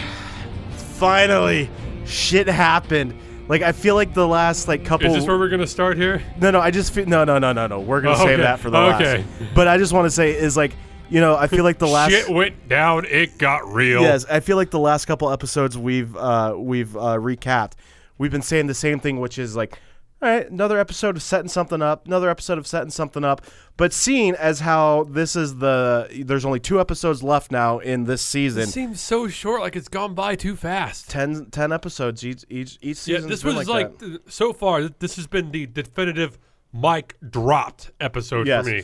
yes. Uh, so the the majority of this episode took place in two spots uh, at uh, Hord Hord Hordham Hardhome and uh, and in Meereen. So we'll save those two for last. So We'll start with King's Landing real briefly here. Uh, yeah, okay. So with King's Landing is we see that. Uh, oh, sorry, I'm in. I'm, I'm looking at the. Sorry, King's for- Landing. Okay, starting out, we see Cersei locked up in prison. By the way, love the nun smacking her on the head with the spoon. That just cracked No, no, up. she wasn't smacking smacking her with uh, with uh, the a sp- ladle. No, no, she wasn't like phys- she was sp- like flicking water. Oh, I her. thought she was kind of like wrapping her on no, the head. be- because because what? she was saying confess. yeah, she's saying confess, and, and you know, and Cersei, confess, and you'll get water. right? Uh, and so Cersei's been going through like all these different emotions. First, it was, you know, I'm gonna get out of here. You know, I'm gonna make you. I'm gonna kill you in the worst possible way. And now she's like, I'll, I'll, I'll make you rich. You know, like she's just trying to do everything to get out of here. But then this nun's not having it. Uh, and she so she refuses to kneel and uh, and uh, and confess uh, to as she says like a common man. Uh, th- then uh, w- oh who's the who? I- guess like it's like her lawyer or I mean, like some guy from like the High Council. right. Basically, he comes in to see her and says, Qu- Qu- Quaburn. Yeah. Q- Q Y burn. "Qburn." Cuburn. Let's call him Qburn. Yeah, basically, he says, "Oh, hey, by the way." Remember uh, your uncle that you got of shunned and he said, fuck you, I'm out of here? Well, he's back. He's and back, and he is now in your position, and is now the uh, what is it? The hand. hand of the, king. king.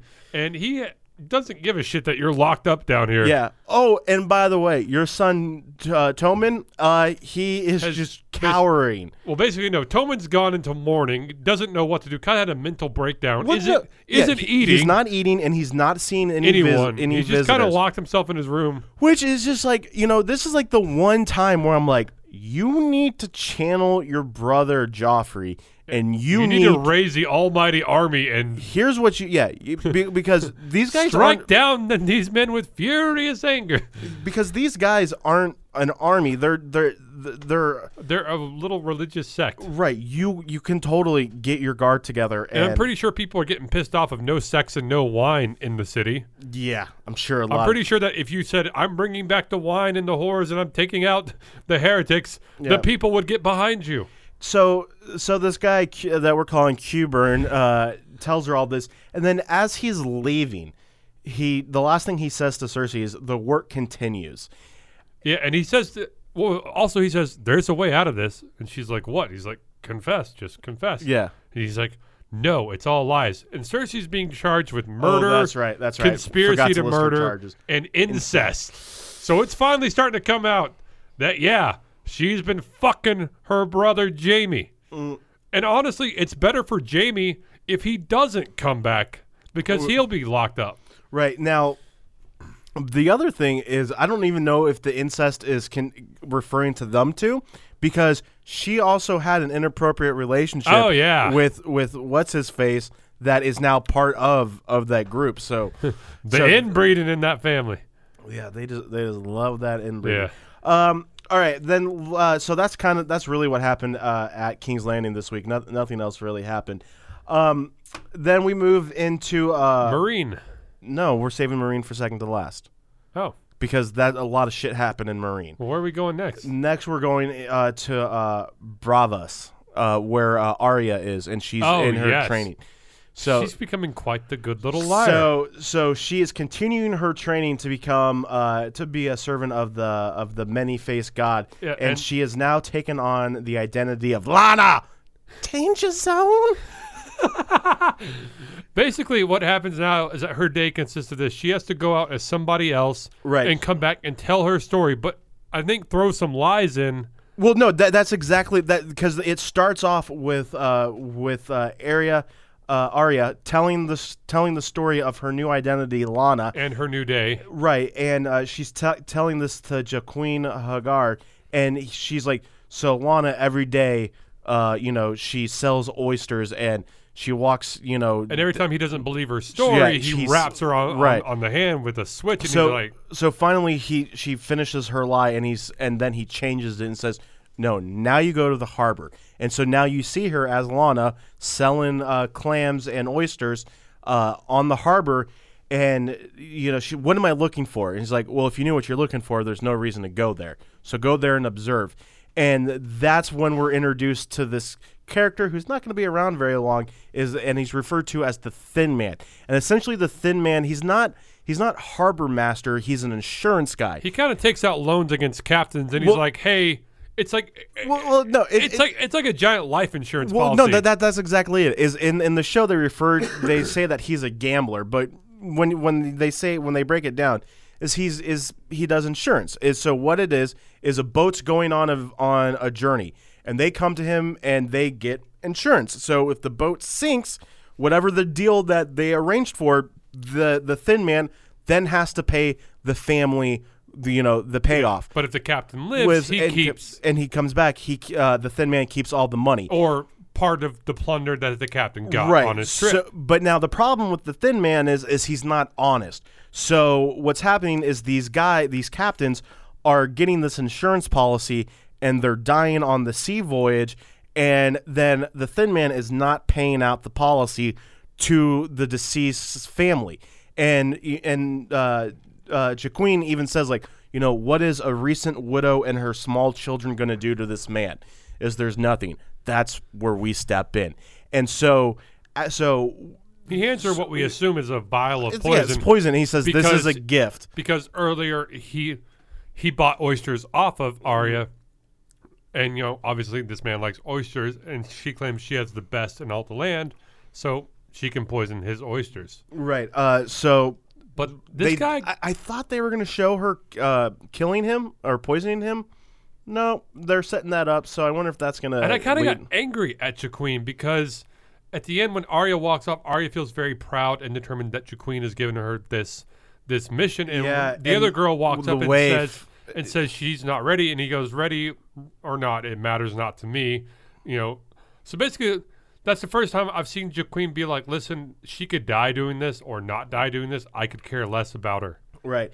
Uh, so that's that's that's what's going on with uh, Arya Stark. Then from there we will move real quickly uh, to to the north, where we have uh, S- uh, Sansa confronting Reek and just like just like you Why? yeah Why? yeah and this is when Reek finally like confesses and says no I didn't kill your brothers They're alive." they're two farm that I I hung and burned two farm boys, you know, and so your brother's alive.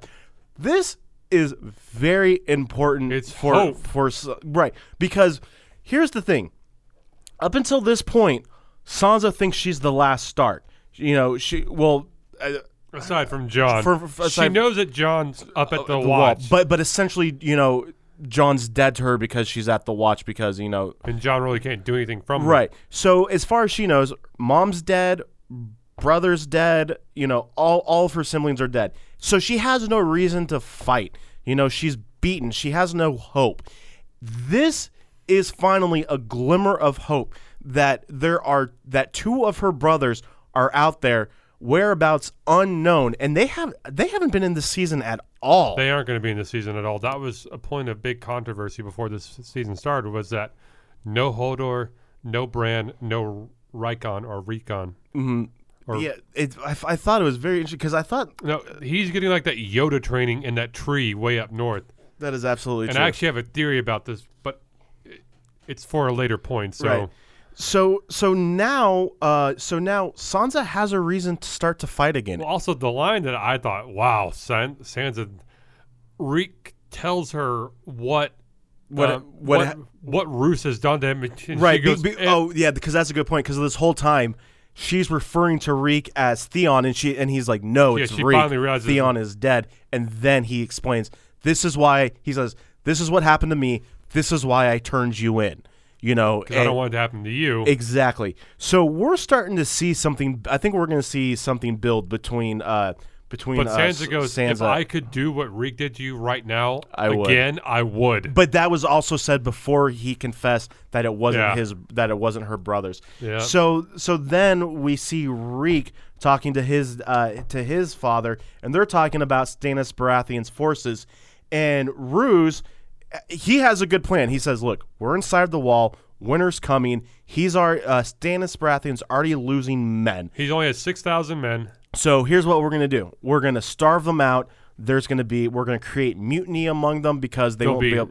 there'll it- be d- dissension among their ranks. Right. And so Ramsay is no, I don't this this isn't this Ramsay kind of goes Rambo here, and he goes, Well, gives me 20 of your best well, men. right, right, right. Is is because Ramsay at first makes it sound like he wants an army uh, to go out after them and attack them where they are, and that's when he does this Rambo move of like, no, just give me twenty.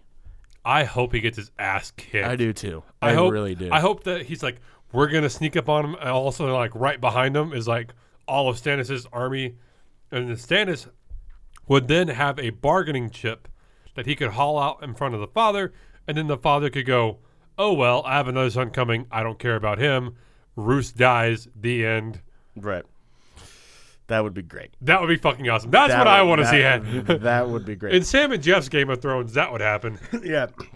Now let's move. Uh, let, now uh, we're skipping the wall because we're gonna do the wall right yeah, of before. course. We got to save the wall for last. Well, no. Well, we're gonna save it for second to last. So let's go to Meereen, where uh, we finally see. Um, uh, oh my god! I almost called. I yeah. I almost no. I was thinking of Daenerys, and I almost called her uh, uh, Sansa. Uh, but so yes. So now we have uh, Tyrion And Daenerys. and Daenerys, and they are they finally meet. yeah, they're they're finally meeting, and uh, at first we see that uh, Daenerys is in her uh, in the throne room, and there is um, there is uh, Tyrion and Jorah, and, And kudos for Tyrion. That man's got a way with words and talking Right. his way out of every right, be- situation. because Daenerys is sitting there like, I'm gonna make good on my promise. I promised you the next time I saw you, Jorah, I was gonna kill you. What type of queen would I be if I didn't keep my promise? and she's like, "And why shouldn't I kill you?" And and Peter's like, or well, sorry, Peter didn't. Tyrion's like,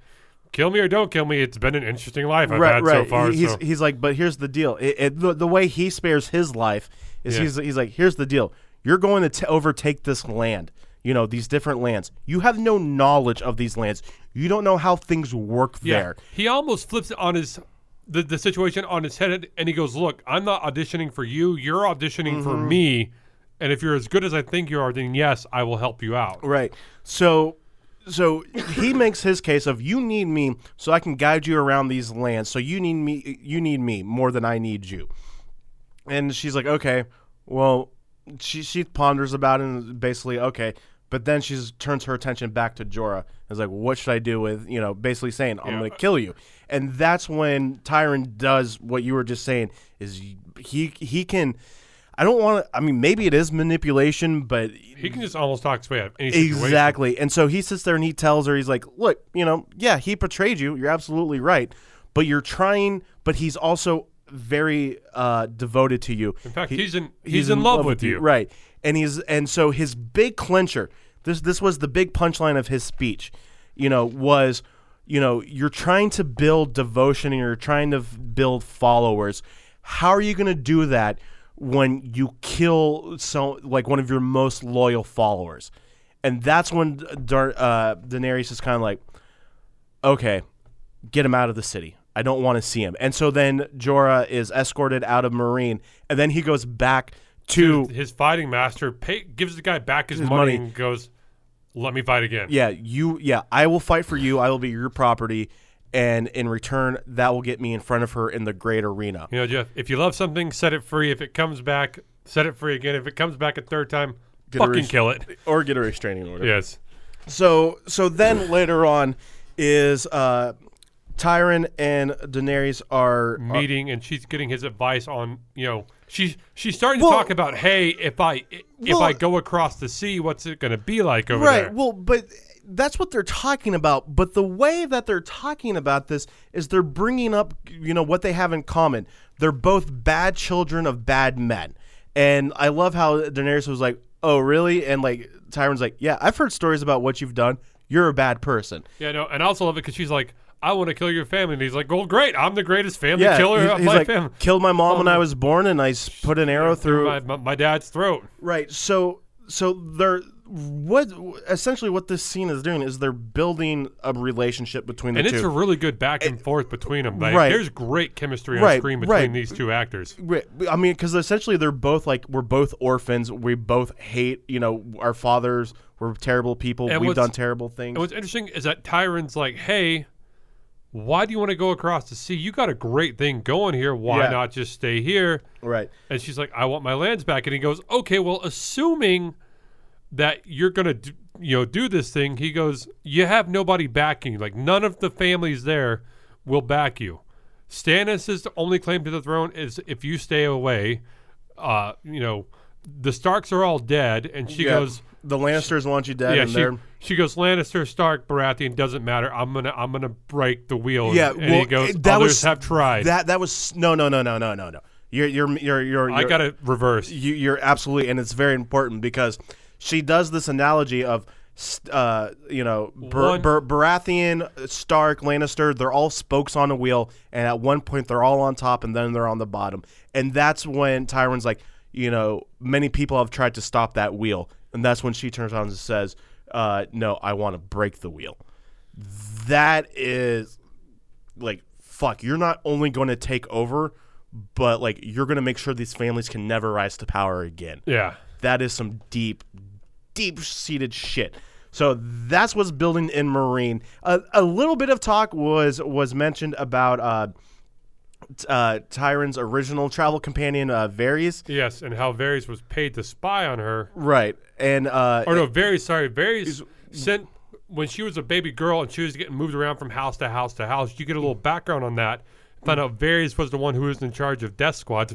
But now it makes me think that Varys didn't really send or knew where she was and would always send death squads 20 minutes after she'd been moved because he actually believed in her and he was trying to Right. save her. Right. So, uh, so yeah. So, Varys still hasn't made a return yet. It'll, it'll be interesting to see the dynamic once all three of them are together. Once I it's, still don't trust Varys. I, I don't, I, I, I, I trust, I trust Tyrion more than I trust Varys. You're absolutely, Yeah. I, I, I do. Okay, so then moving from Meereen, now we'll move to the wall. Nothing really happened at the wall. Sam wall. has a brief scene. Sa- Sam, Sam is still, you know, Sam tend- is now a man. Yes, and he's tending. Uh, he's still getting his wounds tended. And then uh, Ollie, the uh, the little uh, the little boy that Jon kind of took under his wings. who killed Jon's girlfriend. Yep. Uh, he comes in and he's talking to Sam, and he's basically saying, you know, the wildlings were the ones that killed my family. I wouldn't be here if it wasn't for the wildlings. And now we're trying to make alliances with them. And you know, Sam Sam has a good response. He's like, Yeah, you know, they have bad guys and they have good guys, just like us. Yeah, They're Ollie's, human. Ollie has a very black and white point of view on this As a- Wildings Crow War, and Sam's I think like, as hey, most children do. yeah, and Ollie, and Sam's like, hey, look, we've killed them, they've killed us. What it boils down to is that we're all human beings, and we're all gonna need to band together here, real fucking soon if we're gonna have a chance of doing anything. Yeah. Okay. So now this is when we get into the climax of the, of the Oh. episode. This is when we see Jon and uh, uh, Tormund uh, going to the the wildlings village and uh, and and trying to recruit some uh, some wildlings to come fight for them. And Swing, swing. Sorry to quote Wayne's World there, but damn, what what what what are you exactly swinging about, Sam? just everything that happened. So you know, it, it was it was a gr- it was a great way they entered into the city. They get off the boat, and then there's this guy. I think his name was like Skulls, and he's basically you know he's like. Baiting and taunting him. Yeah, he's, he's he's like last time Jon was your prisoner, now you're Jon's prisoner, and he's like, do you see any chains on me? I'm a free man, you know. And he's like, well, what are you guys alliances? And then essentially this guy's skull is like, oh, so you bow down to Jon Snow and and you know starts just belittling this he's guy. Like, he's like, he's like, at night when y'all are done, do you suck each other's cocks? yeah, and then like That sets him off. yeah, that's when uh, Tormund just grabs this guy's um, uh, s- stick. Uh, It's kind of like a, A blunt object. yeah, yeah, it was. It looks like a walking staff that could also be a spear, and just beats the living shit out of this yeah, dude. just like cracks it, Yeah. busts his head in. and then he's like, "Gather the elders. We need to talk in private." And then this is when Jon and uh, Tormund are with the Wildling uh, elders, and they're pleading their case. uh, The case of, look, you you need us, we need you, because if divi- you know divided, we're not going to beat the the White Walkers. Uh, we'll, we'll, we'll, barely beat them as is Yeah. if we do beat them. yeah, united, we we have a chance. And yes, there are still some people arguing and saying, no, I don't trust a crow. You know, crows kill my family. And and it's it's and, like I was just waiting, and he didn't say it like this, but but it was the same point. Is Jon basically you know because each side saying the same thing? They've killed me. They've killed us. You know, basically, people are like, you got to put this shit. right? They're saying put this beside. Both sides have lost people to each other. The crows have killed the wildlings. The wildlings have killed the crows. Like just put put, put it aside. Think of the kids. You know, Well, think, think- somebody please think, think of the, children. You know, is and and that wins over some of the people. Some of the other ones are like, no, we're staying. And Well, look, I mean, like one of like the best lines is like, this guy's been like, listen, crows have been killing people for, you know, my family for, for generations. And Jon goes, look, you don't have to like me. Don't forget you're dead. You don't even have to forgive me for killing your family. yeah, I'm just saying, get on the boat and get the fuck out. Yeah, and uh, and that's when you know Jon also tells them about like we have land that you can that you can have. Yeah, you don't that. you don't have to stay with us at all. Never see us again. We have Yeah. hundreds of acres. the only the only deal is you have to swear that when they finally reach the wall, you fight with us. Yeah. that's the, that's the only deal. That's it. otherwise, otherwise you're free and you know you have all. It's sort of a conscription. You know, we'll we'll give you the land, but when time comes, fight. And so, like I said, there were some that were like, "All right, we're with you," and some that were like, "No, Stand no. our ground. This yeah, is our no home. go." So, so now what's happening is the people who have decided to join the join Jon in the Night's Watch in the About fight. five thousand decide to leave. Yeah, and they're uh, they're they're loading up the boats, and Jon and um and uh Tormund they're having their conversation. Jon's like, a lot more staying than are leaving. This isn't very good. And they're loading up the boats, and then a storm comes. Yeah, you start seeing this mist and ice rolling off the tops of the mountains. and then and then like you kind of hear in the distance like some like screaming and yelling. You're like, what is going on? And then just the storm cloud gets closer and closer, and then they're the wildlings are like, gotta close the gates because they because you know what's happening. It's the storm of the White Walkers, the the the living dead. It's their army coming, and that's when we get like a great f- battle sequence. It's one that I've been dying for forever. yeah, no, I remember when we first started this game, and you're like, I'm fucking tired of waiting, man. When's the war coming? When's winter? All I've heard about is winter. Fuck it, winter came. No, Well, a preview of winter came. I was about to say because we've seen this in other seasons where the White Walkers are in like one or two episodes showing their progression. But this is like the biggest. White Walker force we've This- seen. yes, you're absolutely right. So the White Walkers are sending their army of the dead uh, to attack the Wildlings village. And so now, instead of just 5,000 people trying to leave, now the whole fucking village is trying to get the fuck out of there. And uh, the the the White Walkers army is just was just tearing through the wall. Oh and- my gosh, great battle scenes. Right. Like But this it, it kind of reminded me a little bit of Army of Darkness at time, like when those like skeletons were like kind of Yeah. digging through, and I was like, this is fucking great. Yeah. Now, what was um d- during you know so, du- so wh- what I like about Game of Thrones battle scenes is they're not just like you know one or two minutes. They're they're drawn out. Yeah, they're epic and they build and they right. build. So you know so we essentially just go through the motions of this battle, but a couple things happen in in this battle that that are very significant. Uh, number one, um, we realize that like there's this scene where the army, the White Walkers army of the dead, are just jumping off this cliff and jumping like hundreds of feet down, landing on the ground, staying there for a second, and then getting up and attacking. Yeah. That is terrifying because it's like they feel no pain. You know, they they can be reanimated. You know, the only way to kill this army is to set them on fire. So that was really Or Dragon Glass or Right. Well, uh, that, Yeah, I'm, I'm getting to that. So, uh, so we f- we forgot to mention this, but while uh, while Jon uh, was making his case to the wildlings, he said, "If you join us, we give you these weapons." And it he and gave him the, the Dragon the- Glass as kind of like a peace offering. Right. Well, no, he was he didn't give it to them. He was showing it to them, saying, "If you join us, this is what we're going to give you to fight to fight them off." And so when this battle, uh, when the, when the White Walker started attacking the village, the dragon's breath uh, uh, dag- glass daggers were like in the room where they were meeting. So Jon has to go in there. And like the hut's on fire right now The the hut's on fire. because it's one of the first places that, Mm-hmm. Not the wildlings, but The White Walkers. the White Walkers attack, and they kind of pile into this hut like ants, you know, like Right. Like, it just, I just, it's very much image of like ants just like climbing into a hill. Right. So so it's on fire, and a uh, and one of the like White Walkers lieutenants Or like a general almost. No, it's. I was watching the bonus features. They the the when the producers and the writers referred to him as a lieutenant in the army, I think he's a lieutenant. Uh, but so the one of the lieutenants comes into the hut while Jon's trying to get the uh, the dragon's uh, glass, and they have to have a fight. You know, Yeah. boom, it's go time, And and, as far as you know, up to this point, Dragon's Glass is the, only thing. thing.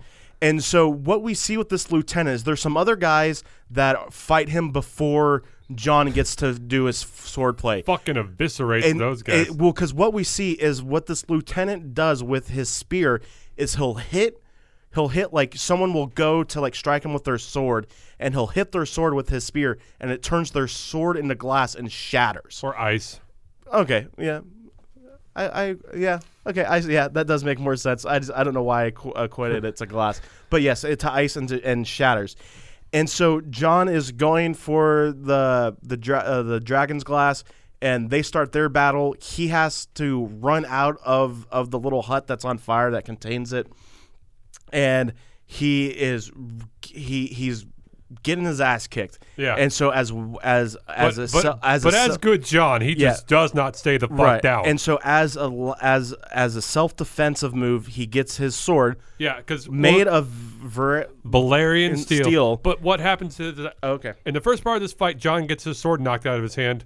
He gets knocked in the gut three or four times, and then the guy hits him really hard because Jon's not staying down and this lieutenant's getting annoyed, and he knocks him out of the hut. Uh, like Jon just kind of you know classic hero style rolls over next to his sword, pulls it up. The, the gets up, but he's got like the wind knocked out of him. The lieutenant comes in for a killing blow, and Jon just out of instinct just raises his sword to block the blow. And instead of turning to to ice, his sword swords- withstands the blow. and then in fact what happens is is the sword withstands the blow and then he maneuvers so he gets the spear out of his face and then he cuts down the lieutenant and when he cuts down the lieutenant with with his sword He shatters. it, just like just like uh, ice and like what happened with the guy's other sword meanwhile one of the one of the four White Walkers, like the, this, now, this guy is actually like the general, the leader of the army. Oh, God, yeah. He is up on a mountaintop Watching the battle. watching it, and he sees what happens, this interaction between his lieutenant and Jon. And this is like the first time that this guy has ever seen this happen because in hi- you know basically in his mind, it's no contest. We're Yeah. gonna win. He's We're, never seen anyone take down Right. any of his men. So before. now he sees Jon and he's like, "Oh, this guy's interesting. He might be a threat."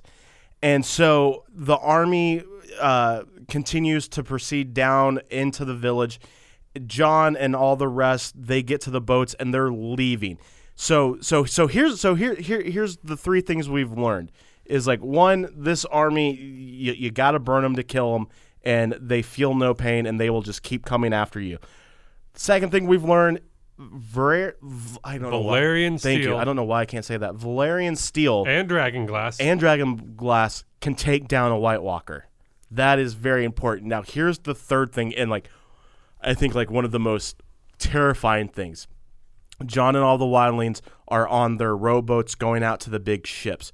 And the general has come down from the mountaintop on his horse and he's walking through the village and he's walking down the dock. And Jon's boat is like one of the last boats to leave the, the, the bay. And the general walks down the dock s- staring at Jon Snow the whole time. this is the ultimate come at me, bro moment Right. I've ever seen. So you see the general like raise his arms up, like shoulder lengths, like palms up, like that type of raise up. Like, like, And- come on, man, come at me. Yeah, and he just sits there like that for a couple seconds, and yeah, you're just kind of like, what is he doing? What is he doing?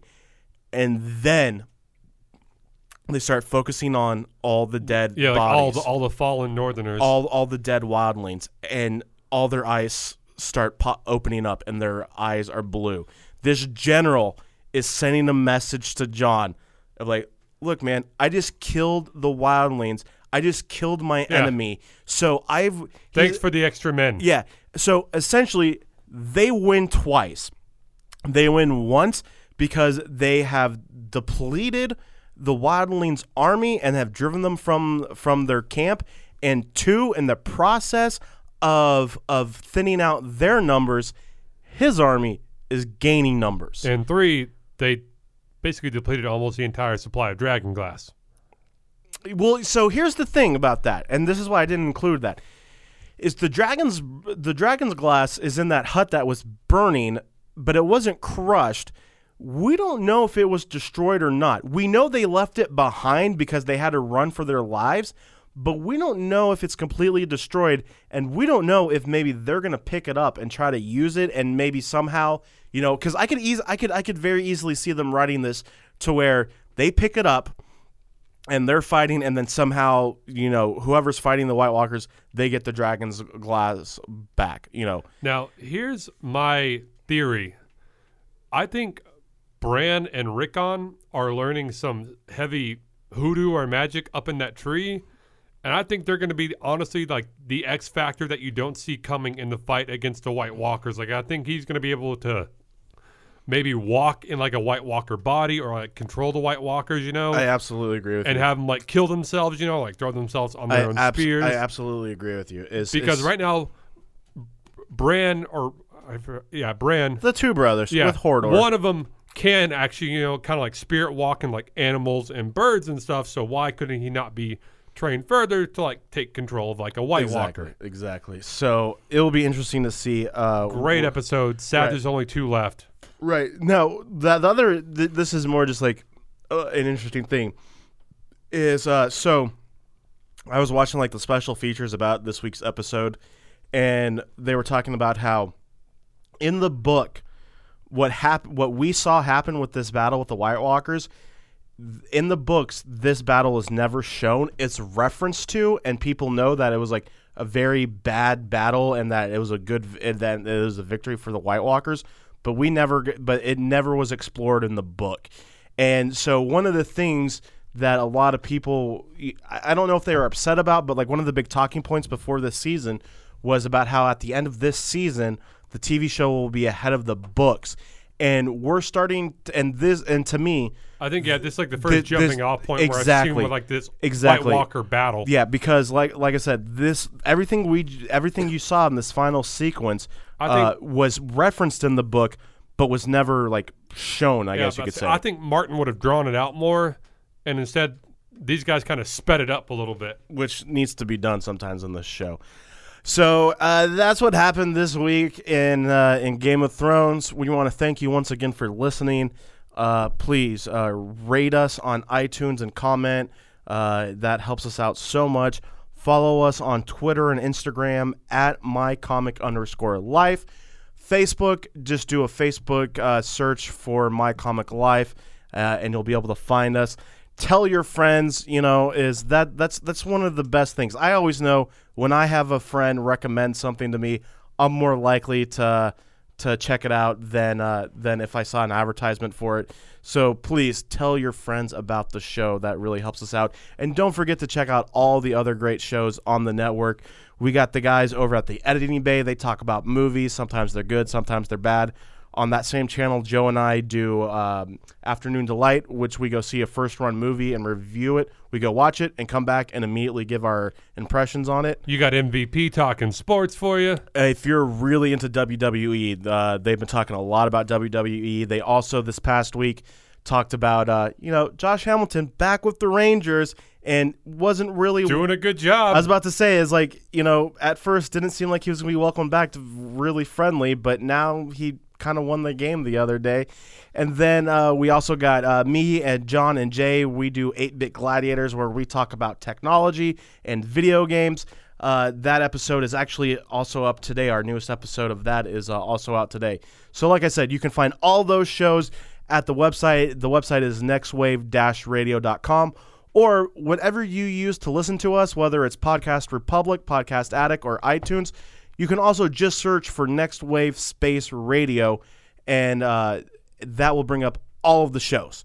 So we want to thank you once again for uh, listening. Uh, we hope that uh, you guys will uh, tune in next. Well, God, that that's that's the old way I was trained in radio. Tune in next Tune week. in next week. That's that's no. This is a podcast. Listen to this whenever the fuck you want to listen to it. If you're listening to this from a year of its release date, you know, thank you. Hey, you know what this podcast is great for? Long road trips in the summer. You can listen to episode after episode after episode. or annoying your friend that isn't into this. Put this on if they're not into comic books. You can annoy them by Yeah. uh, by doing a 90 Yeah. minute conversation about nerdy shit. All right, Sam, that's all I got for the for this week. So uh, let's go ahead and close this thing out. Ditch the herd. Be a nerd. Stay strong out there, my friends.